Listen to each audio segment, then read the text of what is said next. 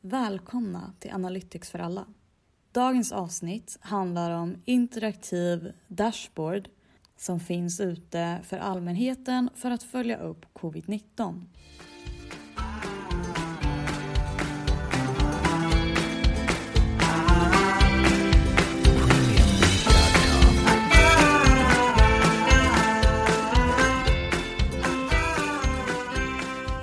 Först så kommer jag gå in på vad är en dashboard?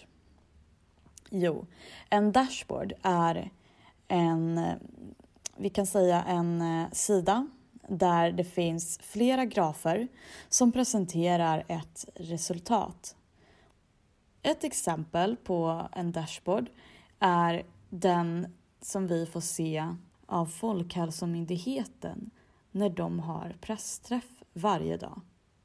Där presenterar de de viktiga siffrorna och statistiken för covid-19 och hur det ser ut i Sverige. Det har tagits fram en interaktiv dashboard framtagen av Center of System Science and Engineering på Baltimores universitet i USA. De tog fram detta för att visualisera och spåra rapporterade fall av covid-19 i realtid.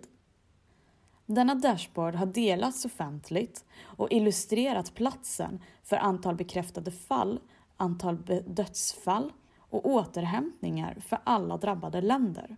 Och detta utvecklades för att ge forskare, folkhälsomyndigheter och allmänheten ett användarvänligt verktyg för att spåra utbrottet när det utvecklas. Precis som jag nämnde i början. Denna typen av resultat är även något som Folkhälsomyndigheten i Sverige använder alltså.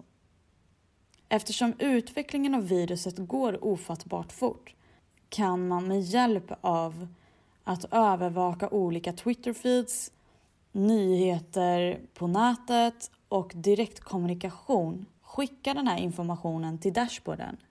Men innan dashboarden gör en uppdatering på antal fall så har universitetet varit väldigt noga med att bekräfta ärendena med regionala och lokala hälsoavdelningar. Eftersom efterfrågan av denna information är stor för många av oss som inte arbetar inom myndigheten och regeringen så tycker vi att det är väldigt intressant att följa detta.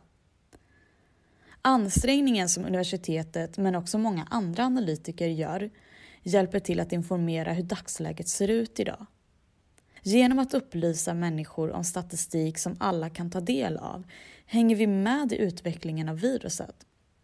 Att titta på ett par enkla grafer i en dashboard kan räcka för att ge oss i allmänheten information. Men vi får inte glömma bort att det är mycket arbete och slit bakom det här jobbet.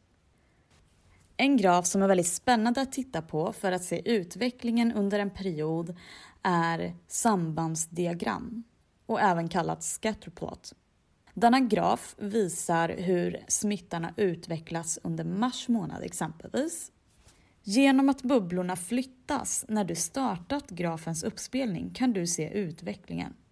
Det finns en länkad bild på denna graf i detta avsnittets information. Så klicka gärna in på den för att se. Just den grafen är framtagen av världsorganisationen World Health Organization. Men det är inte endast under kris som business intelligence-verktyg kan komma till nytta. Företag med big data-analyser har varit till stor hjälp under 2014 för att hjälpa afrikanska länder att bekämpa det enorma ebola-utbrottet som tog tusentals av liv. Mycket av fokuset var på att utnyttja data som samlades in från mobilnätet. Företag från andra länder donerade mjukvara och tjänster till regeringen i länderna för bättre förmåga att samla in, analysera och sprida informationen om ebola. Det inkluderades bland annat ett medborgarengagemang och analyssystem i de mest hårt drabbade länderna. Ländernas människor kunde rapportera information om ebola via sms och röstsamtal.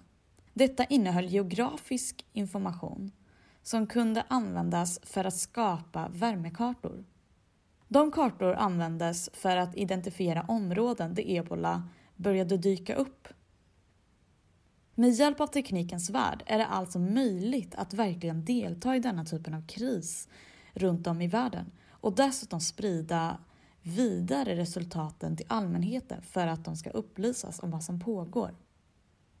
Så med andra ord, digitalisering och teknologi är så mycket större än både du och jag hade kunnat tänka oss. Hoppas att det har varit ett nyttigt och spännande avsnitt. Och glöm självklart inte bort att skicka in förslag och feedback till analyticsforalla.gmail.com Sköt om er och stay tuned tills nästa avsnitt.